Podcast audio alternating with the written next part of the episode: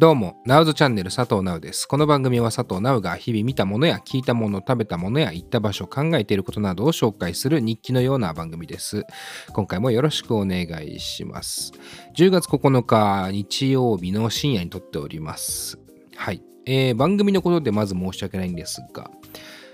ゲストに来てもらった回がですね、現在鋭意編集中という感じでして、えーサルサというバンドの鈴賢というね、方に来てもらって、ラーメンについてこう深くね、話しているドライブトークがあるんですけども、なかなか編集が終わらず配信が伸びております。すいません。まあ来週には間違いなく配信されるとは思うんですがですね、まあそれまでの間、いつも通り一人のおしゃべりで配信を続けていこうかなとは思っております。よろしくです。えー、世の中的には、キングオブコントがありましたね。見ましたか？お笑いの日ですね。10月8日にやってましたけども、TBS でね、お笑いの日、まあ一日中お笑い番組をやりましょうみたいな感じの日ですけども、まあその一日を締めくくる番組がキングオブコントだったわけで、ええまあまあ見てない人はまあ興味ないでしょうね。なんていうか、まあリアルタイムで見るものですよね。やっぱね、どうしてもとは思うんですけど、今はもう LINE も開きゃ、SNS を開きゃ、まあまあ結果はすぐ出てきますからね。ネットにつなげた瞬間にトップに出てきてしまうようなニュースだとは思うんですが、えー優勝はビスケットブラザーズというね、コンビでしたね。はい。めちゃくちゃ面白かったですね。というかまあその全部面白かったね。なんかずっと笑ってました。なんとなく M1 とキングオブコントっていうところで言うと M1 の方がなんていうのかな笑う時間が長い感じもあったりとか、うん、なんとなく M1 の方が格上の大会みたいな印象ちょっとあるんですけど、まあ、今回キングオブコント見てて、まあ、前回とかもそうですけどまあ本当めちゃくちゃ面白い大会ですね。なんか終始笑ってしまった。むしろ最近はコントの方が好きなのかもしれないと思いつつねあの今回の大会で言うと、まあ、ビスケットブラザーズは結構本当に面白かったですね。あんまりコントとかを進んでみたりとか舞台に見に行ったりとかってすることは僕はないんですけどもコントっていうかお笑い自体ねテレビ番組はめちゃくちゃ好きでよく見るんですけどもあの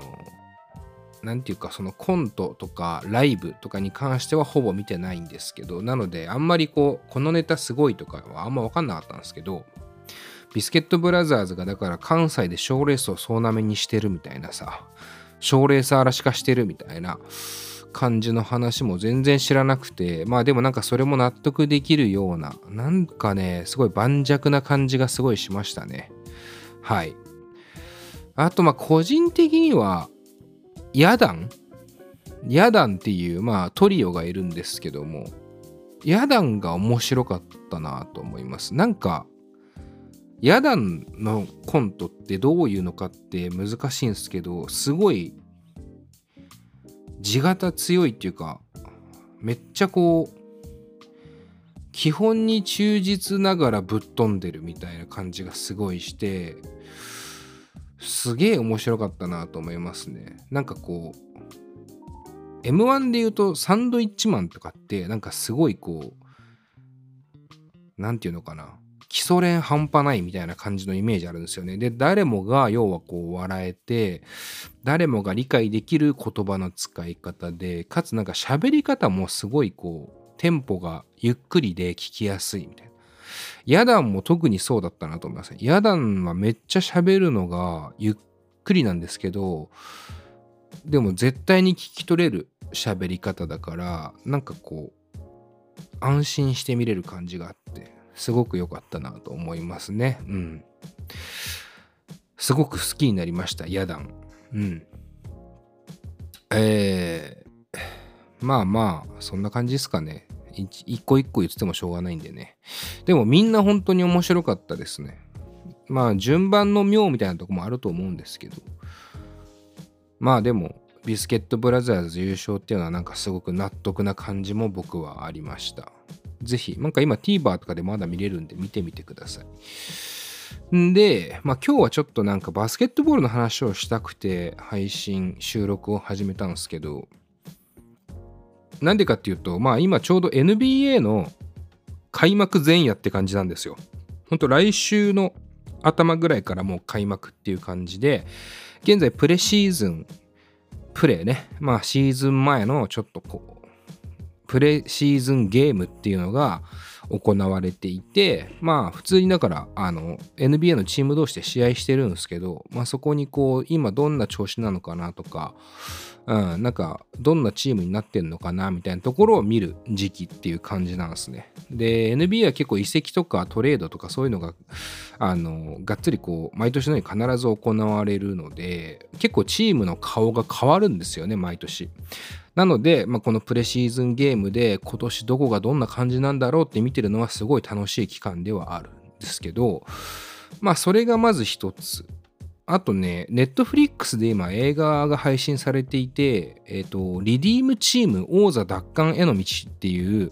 映画があるんですけども、まあ、これはね、あの、アメリカ代表のオリンピックでの活躍を描いた映画っていう感じで、これがすごく面白かったんで、ちょっと紹介したいかなと。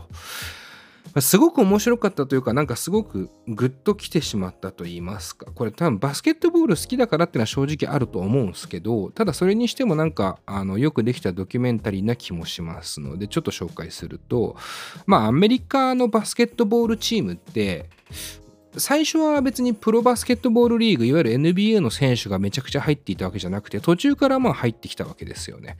で、まあそれがマジック・ジョンソンだったりとか、それこそマイケル・ジョーダンだったりとかっていう時期から、まあ、そういういわゆるドリームチームと言われるようなアメリカ代表は形成されていったんだけど、えっ、と、2004年かな ?2004 年のアテネ五輪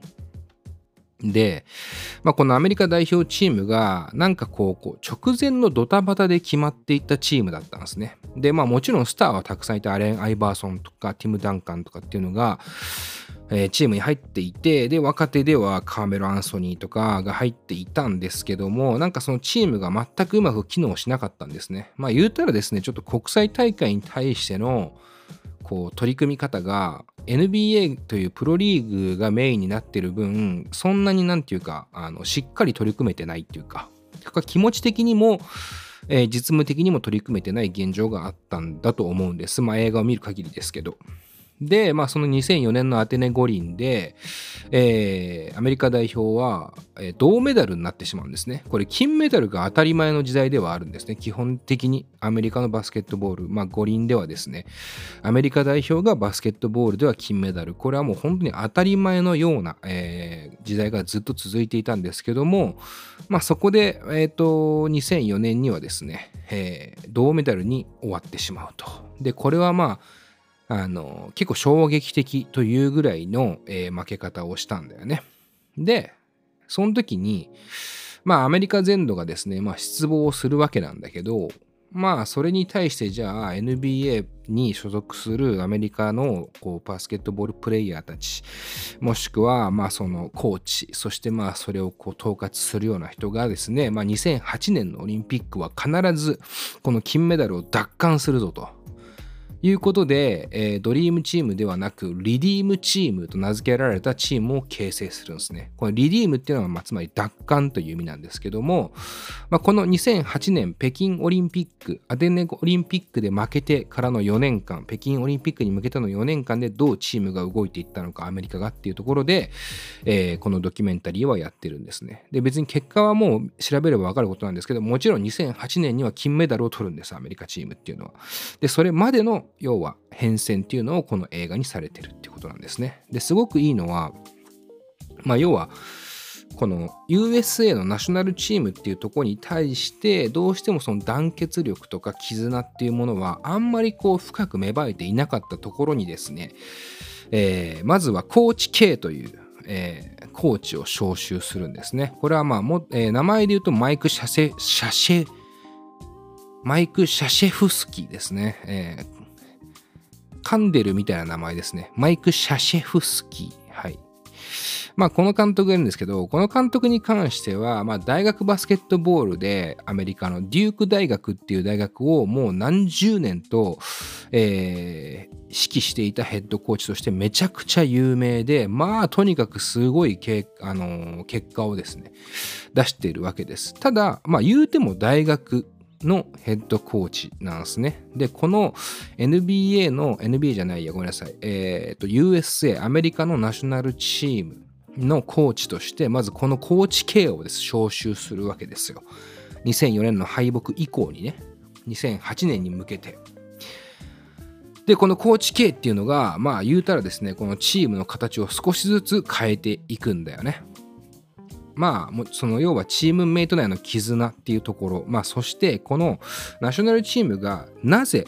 戦っていくのか、オリンピックでなぜ金メダルを目指すのか、まあ、その辺を、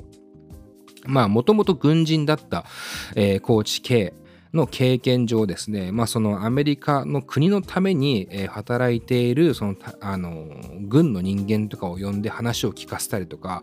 まあ、要はその国に対する忠誠心とか愛国心みたいなところからですねこのチームを変えていこうとするという。で、それに対して NBA のスタープレイヤーたち、それこそレブロン・ジェームスとか、2004年にもいたね、えー、レブロン・ジェームス、カーメロ・アンソニーとかっていう、まあ、スタープレイヤー。がですね、まあまあまあ、すごくこう感化されていくわけですね。しっかりそれによって絆が生まれていく。という感じで、まずコーチ系が招集されるわけです。で、そこに対して、えー、まあ結構若めの選手が多かったチームに、一人ベテランを入れようということになって、そこで招集されたのがコービー・ブライアントですね。えー、まあ本当に悲しい話ではありますけども、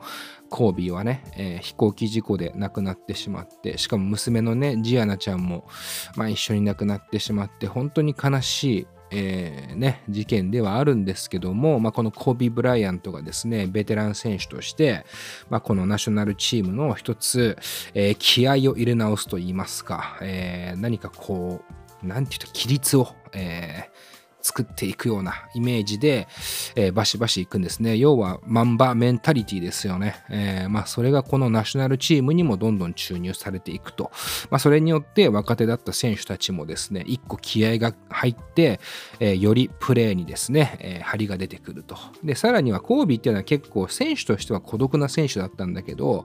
まあそれに対して、まあコーチ系の、えー指導、まあ、そして、えー、若いメンバーレブロン・ジェームス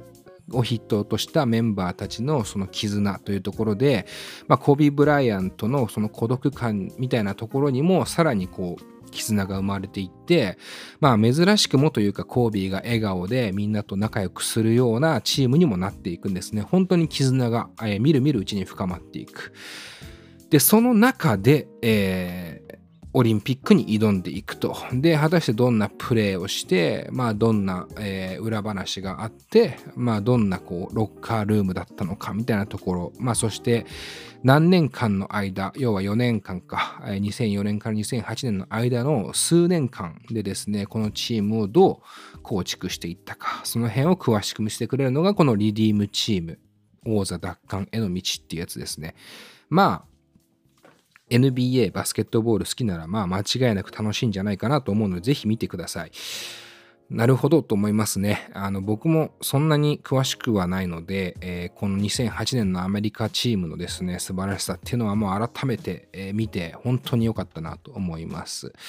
で当時強かった、まあ、スペインだったりとか、まあ、アルゼンチンだったりとかっていうチームと戦っていくんだけどなんかそっち側の話はあんまり出てこないんでまあある意味ちょっとアメリカ万歳的なところは正直ある。のはまあ一個苦言というかまあ結局アメリカ最高みたいなと。失礼ゲップがあるのかなと思いますね。はい。まあただとても面白い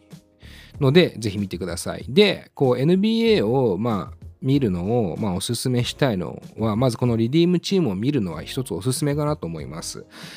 なぜなら、まあ、この映画に出ている選手たちっていうのはまだギリギリ現役でいるんですよね。えー、名前で言うとそれこそさっき言ったレブロン・ジェームス、カーメロ・アンソニーとかもそうだし、まあ、クリス・ポールっていうね選手たちも選手もいるしまあ言ったらですね皆さんこう大ベテランですよもう30代も後半に差し掛かってきてこうまあ引退間近っていうぐらいのところの選手たちなんですねただ明らかにその NBA という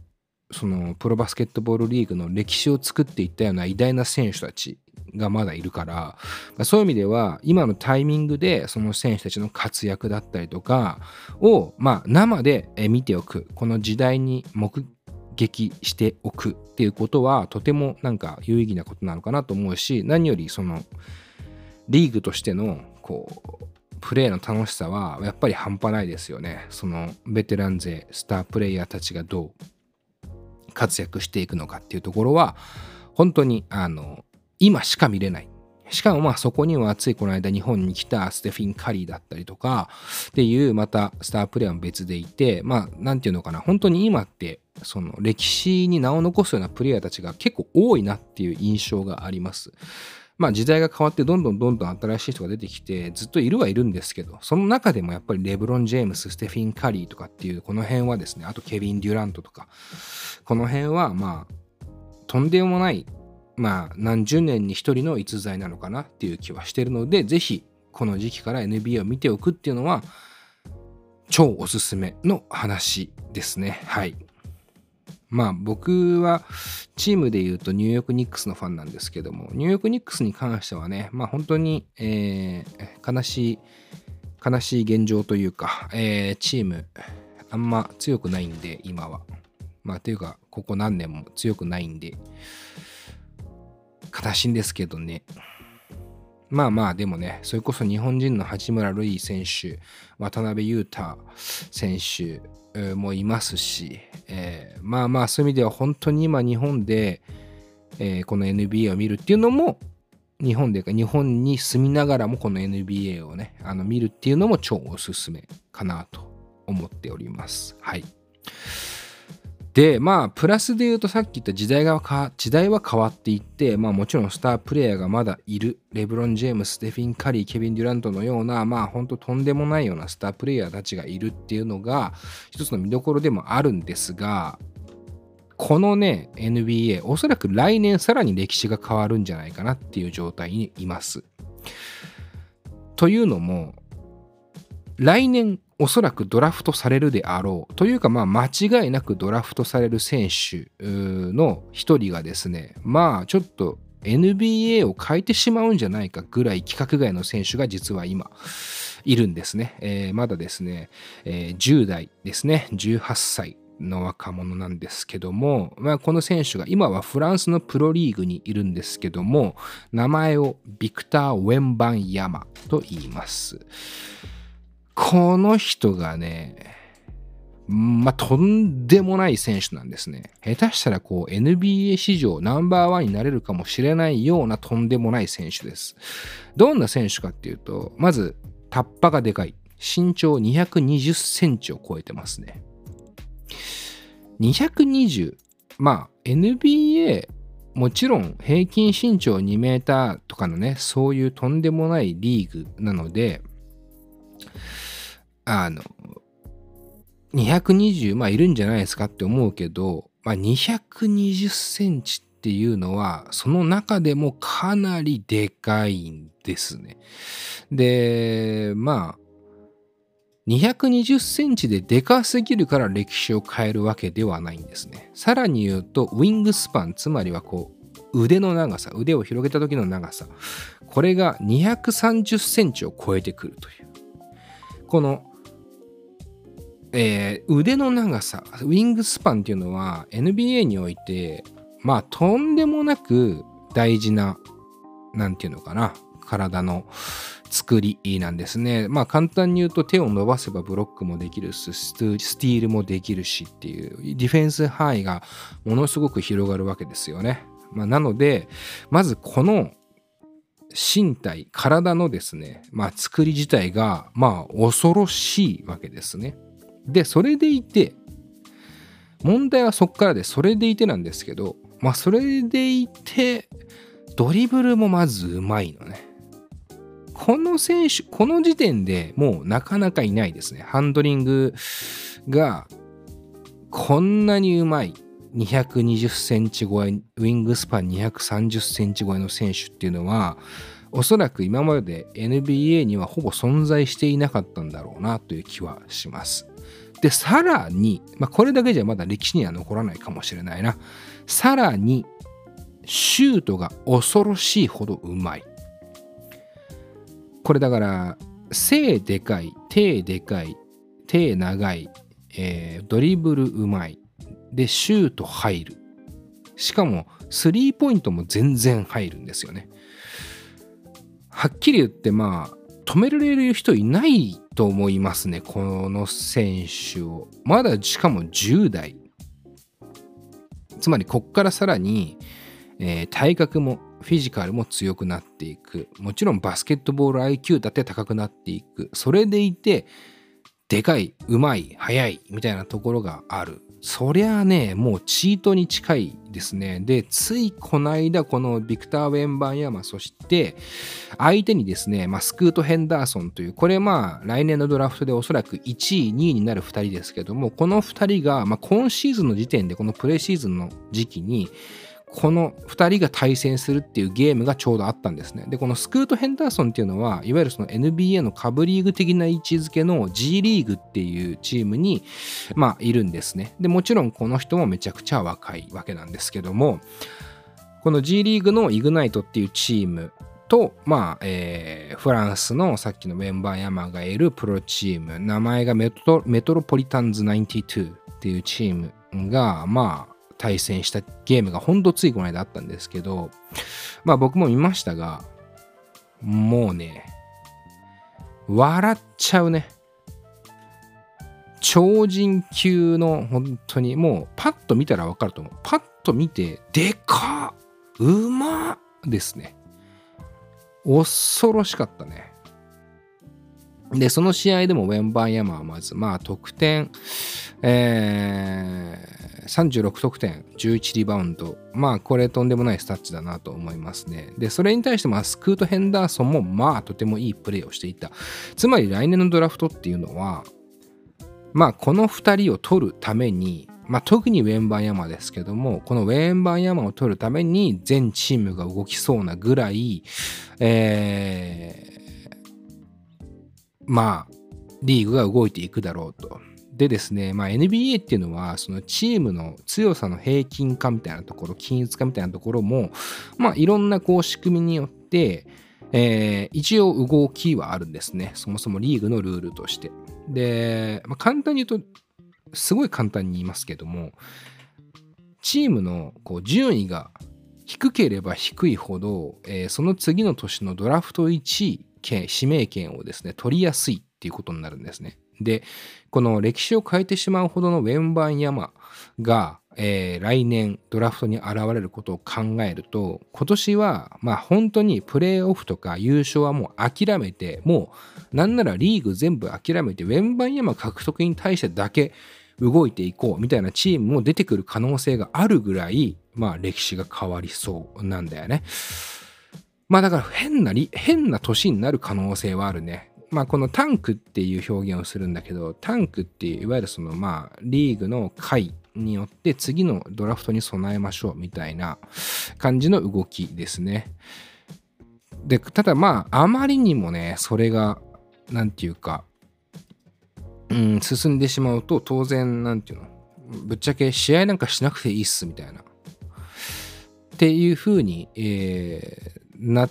てしまうので、まあ、その辺に関しても、えー、リーグ側は、えー、いろんなこうルールとかこう基準っていうのを設けていくみたいな話もありますね。まあまあその辺が、えー、どうなっていくのかですけどもただ本当に全チームの動きがおかしいことになってしまいそうなぐらいとんでもない選手がその次世代にも控えているとそしてまあまあ今スーパースターであるね、えー、選手もたくさんいるっていうこの時期にですね、まあ、NBA を見始めておくと今後今後この先10年の人生の充実度変わってくるんじゃないでしょうか。はい。まあそれぐらい、えー、おすすめしたい NBA 観戦。まあまあまずはリディームチームを見てなんかバスケットボールの素晴らしさというか、っていうところと、まあアメリカのバスケットボールの凄みっていうかね、なんかその辺を見ながら、えー、決めてみてもいいかなと思います。ちなみに日本で NBA を見るには楽天 NBA に加入するしかないんですが、まあこれがですね、非常に高価です。too expensive ですね。本当にね、うん、まあ、どうしようかなという感じになっちゃうと思います。アメリカ本国では100ドルとかで見れるその全全リーグの全試合のパスっていうのがあるわけなんですけど、えー、NBA 楽天は、えー、2万、2万2、3000円とかだったかな？全試合見るには。まあ言うてですよ、年額なんですけど、年額とはいえ、シーズンはまあ10月に始まって4月ぐらいには終わるので、言うても半年ぐらいなんですね。そうなるとなかなかとんでもないハードルな気もするんですが、まあまあなんで、あの、とりあえずはね、YouTube に上がるハイライトとかで見て見ておくっていうのも、まあ、ありはありかなと思う。ただ、まあ、1試合全部見ると見ないのとね、全然その、やっぱ試合の面白さが違うんでね、まあ、その辺も、えー、皆さんよかったら、ちょっとこう見てみてね、お金に余裕ある人は、加入して、ちょっとこう NBA 見始めたらどうかなと思います。なんか偉そうに僕語ってますけど、僕も2019年とかから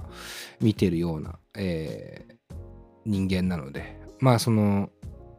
ちょっと詳しく言うと、中学生ぐらいまでは結構熱心に見てたんですよ。